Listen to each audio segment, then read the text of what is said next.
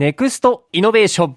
福岡市中央区旧大名小学校の跡地に福岡グロースネクストという施設があります。何かをやりたい、始めたい、そんな思いを持った人たちが集まっています。さあ、何をやりたい、そしてどんな思いを持っているのか聞いていくコーナーです。今夜お話を伺っていくのは株式会社エアアンプジャパン代表取締役斉藤和夫さんです。斉藤さんどうぞよろしくお願いいたします。よろしくお願いします。お、何ですか？急に。もういきなりですよ。いきなり見せてくれましたけど、そうなんです。斉藤さん、こう何をやっている方なのかという紹介も、はい今からリスナーの皆さんにするとして、まずは、今ちょっと見せたもの、もっと披露していただいてもよろしいですか？はい。はい。僕はですね、えっと、口で楽器の音を、えー出すビートボックスっていうのをやってまして、いろんな音が結構出ますので、ちょっとやってみてもいいんですかね。え、なんか、え、初めて僕聞くんですよ、こういうの。よろしくお願いします。大丈夫ですか？慌てて。じゃあ、じゃあちょっと、あの、ひ一通りどんな音はいが出るかっていうのをいろいろやってみたいと思います。す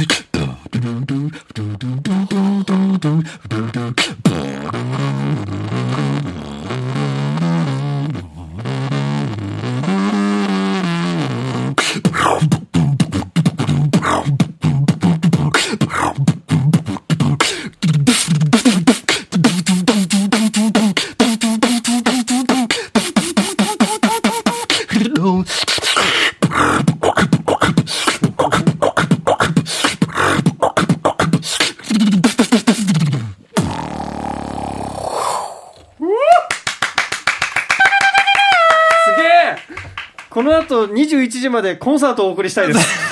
ありがとうございます。いや、すごいですね。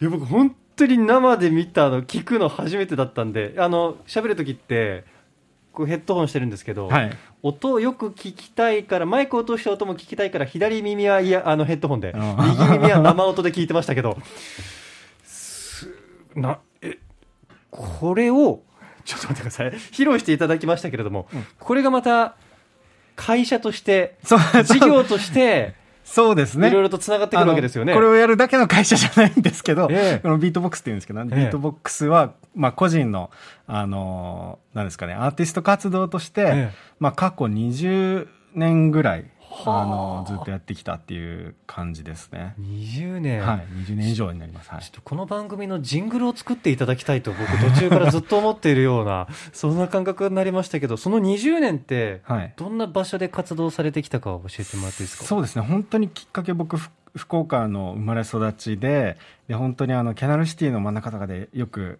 イベントやってるじゃないですか、はいそこでアカペラグループさんがあのいらっしゃってて、でまだ当時、インターネットもない時なんですけど、ええ。初めてそういう、お楽器の音を口でやろうとしてるのは面白いなみたいな、へなーって、でもう、まあ、その時にねこう衝撃は受けたんですけど教えてくれる人もいないしネットで検索もできないしみたいな。なので自分で独学で。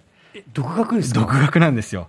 当時はね今結構ゆあのネットで探すと「How to Beatbox」とか探すといろいろやり方出てくるんですけど、はもう当時何もわからないのであのドラムのこう1個ずつの音が出るサンプラーっていうのがあるんですけど、はい。それをこうなんですかねボタンを押すとドラムのパートごとの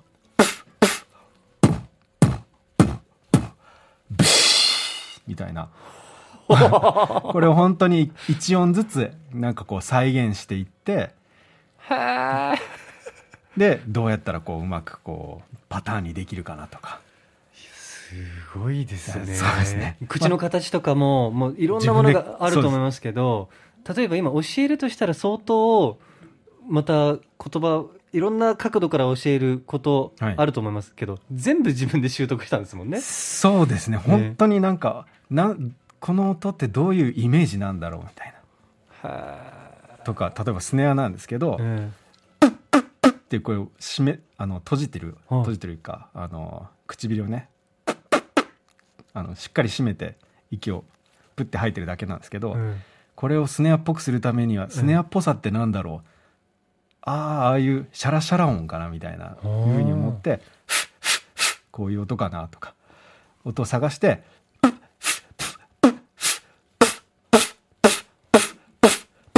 おこういう感じですちょっとずつこう本物に寄せていくもう本当に一つ一つやっていって掛け掛け算していってそうですそうですね。今の先ほどの最初に披露していただいたものまでぐわっといったわけですね。そうですね。はあ、それどういうところ、まあ、そのキャナルシティというところで刺激を得て、はい。披露していったこう舞台とか。そうですね。えっと高校卒業後はアメリカにあのアメリカに？最初なんか映画関係行きたいなと思ってたんですけど、はい。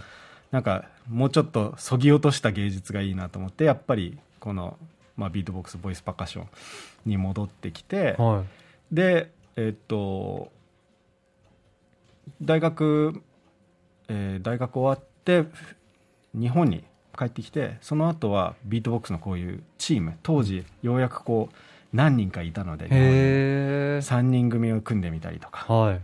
であとは、えーそうですねその時に一応日本一とか取っちゃったりとかしてるんですよ。当時はね。日本一ですよ。当時はね。へえ、すごい。そうです。2008年とかなんですけど。へでえっとその後、えー普通のバンドですね。ーうんうん。よくあるこうスリーピースのバンドみたいなのの、本当にドラムのポジションにサポートミュージシャンとして、えっと入ってへえ。結ドラムのポジションに入ってたんです本当かあのよくあの今日はアコースティックな感じで、まあ、今回はアコースティックな感じでお送りしたいと思いますみたいな、あのライブあるじゃないですか、はい。有名な方でも、はい。で僕だとこうマイク1本渡す時は大体ドラムの パートが務まるので。すごい。まあそういう感じで 10, 10個11個あのバンドを掛け持ちして活動10個11個、はいでもそれは。もう求められてやってるものの方が当然多かったでしょうしそ相当いろんな舞台を踏まれてるってことですね。そうですね。もう本当にあのダンサーの方ととかええもそうですし、本当に多ジャンルな方とご一緒させていただけたなと思っていて。はあ。じゃあそれが全部いろんな経験が集約されてのエアアンプジャパンということになると思いますけど。つな、がってきます、ええ。その事業は今どんなものかっていうのを教えていただけますか？はい。これはですねえっとあアーティストといっても結構幅広くいるんですね、うんうん。えっと例えば皆さん誰だろうな。例えばちょっと前だと安室奈美恵さんとかあるいはじゃあ今だと MISIA さんとかいるじゃないですか、そういった方ってすぐパッと名前も顔も分かるんですけどえ例えばまさにその後ろで弾いてるミュージシャンとかって検索できないじゃないですか、えああ確かに、うん、だどなたの名前もご存知ないみたいな。わからないですね。で僕これ結構問題だと思っていて今会社でやろうとしてるっていうのはそういった、えー、とかん関わってるアーティストの可視化になります。どのような方が関わっているのかっていうのが見えるような、うんうん、えー事業をしていこうとしていてやっぱりその、えー自分がこう夢をこうずっと追いかけていく中で、なかなかこれで食べていくのって難しいなっていうのがあって、うん。まああの夢に対してうん。そこにちゃんと需要があるかっていうのは全く別問題なんですよね。よね。だから「do what you love」好きなことをやりなさいみたいなあの風に言われる方多いんですけど、ええ。それと需要とは違うと。じゃあ少なくともその産業を見えるようにしないといけないんじゃないかっていうふうに考えているっていうのが今のエアンプジャパンがややろうとしていることっていうことになります。はい、もうすごくこう感動をもらうステージもそういう人たちがいないと絶対に成り立たないけれども実はこう影もう本当に影でとどまってしまう感じをどうにか解消しようと。例えばですけど、今このスタジオにパッと見でも78人いるとかっていうのが、そうですね。あのそういったお名前まで分かんなくても、うん規模が見えるあそういった人数の方が関わられてるっていうのは後々調べられるだけで、うんそこに産業がある産業の規模が見えてくるっていうふうなのを思ってますね。うんなるほど。まあ、音楽大学でもいいんですけど、ええオーケストラにたどり着くのって本当にトップ7%とかじゃないですか、じゃあそこにちゃんと産業があるのかっていうのを見えるようにしていかないと。っていうふうに。その可視化する手段はどういうふうに取ってあるんですか？いい質問ですね。ええ。質問しました、僕。うん。えっとですね。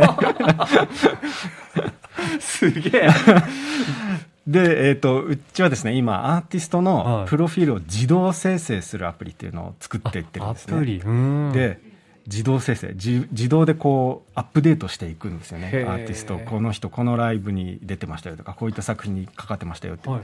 じゃあこの情報どこから来るかっていうとそのコンテンツを作るとき例えばイベントを始めるときに収益分配のこうパーセントを決めるんですね、うんうん。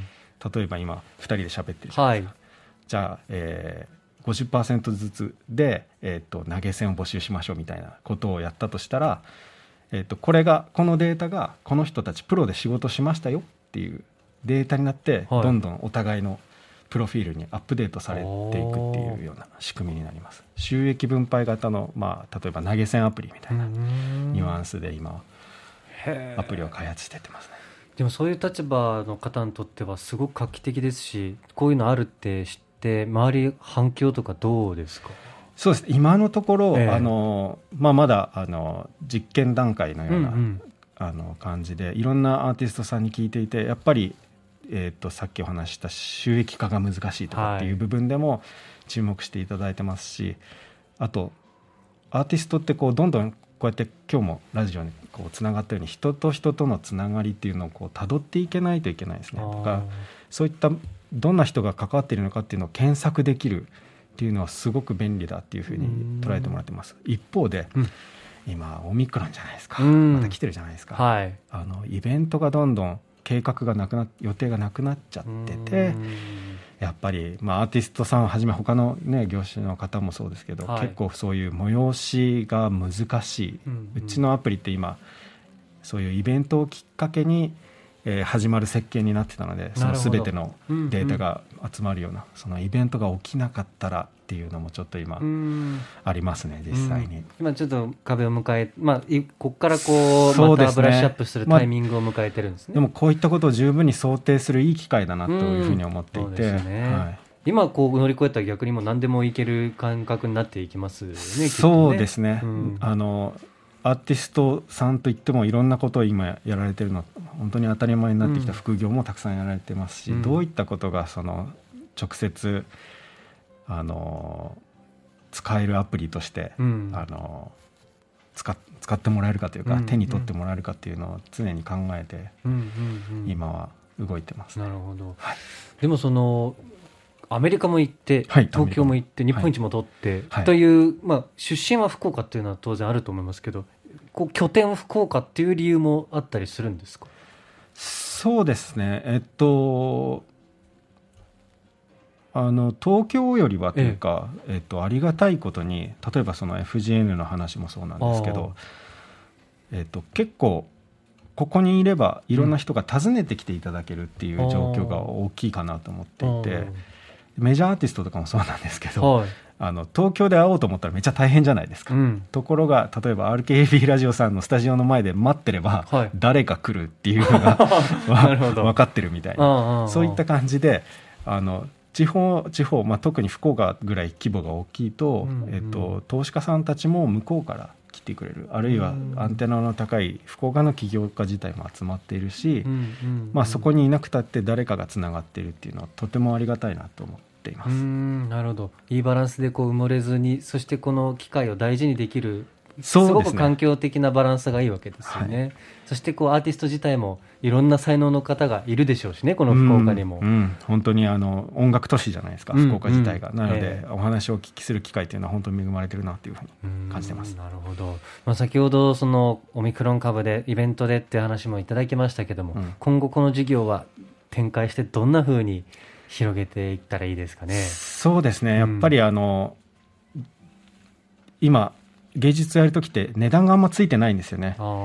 でデータが集まってくると相場が見えてくるっていうふうに考えていてあ決して安いものじゃない。この一つ一つの、まあ、ちょっとビートボックスやってよみたいなものもそうですけどあのすごいことなんだなっていうのをちゃんと感じてもらえるというか、なるほど。絵にしてもそうですしいろんな芸術やられてる方に対してこう産業っていう規模が見えるようにあのなっていったらいいなと思うってます。んじゃあ先ほど冒頭にやっていただいたのも、しっかりとこう対価が見えてくるものになっていくわけですよね、きっと。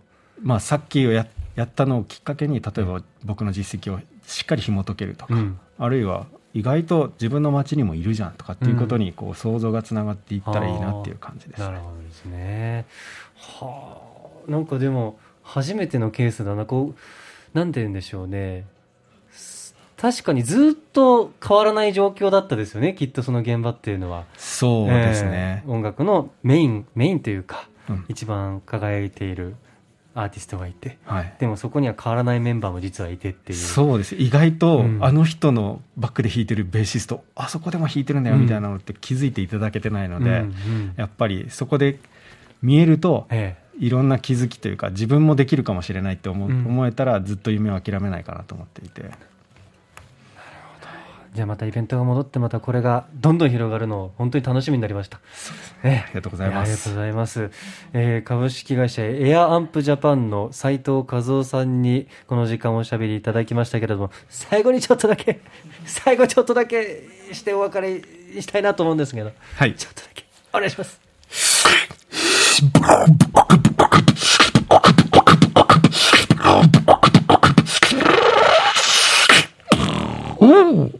イエイ。ありがとうございました。斉藤和子さんでした。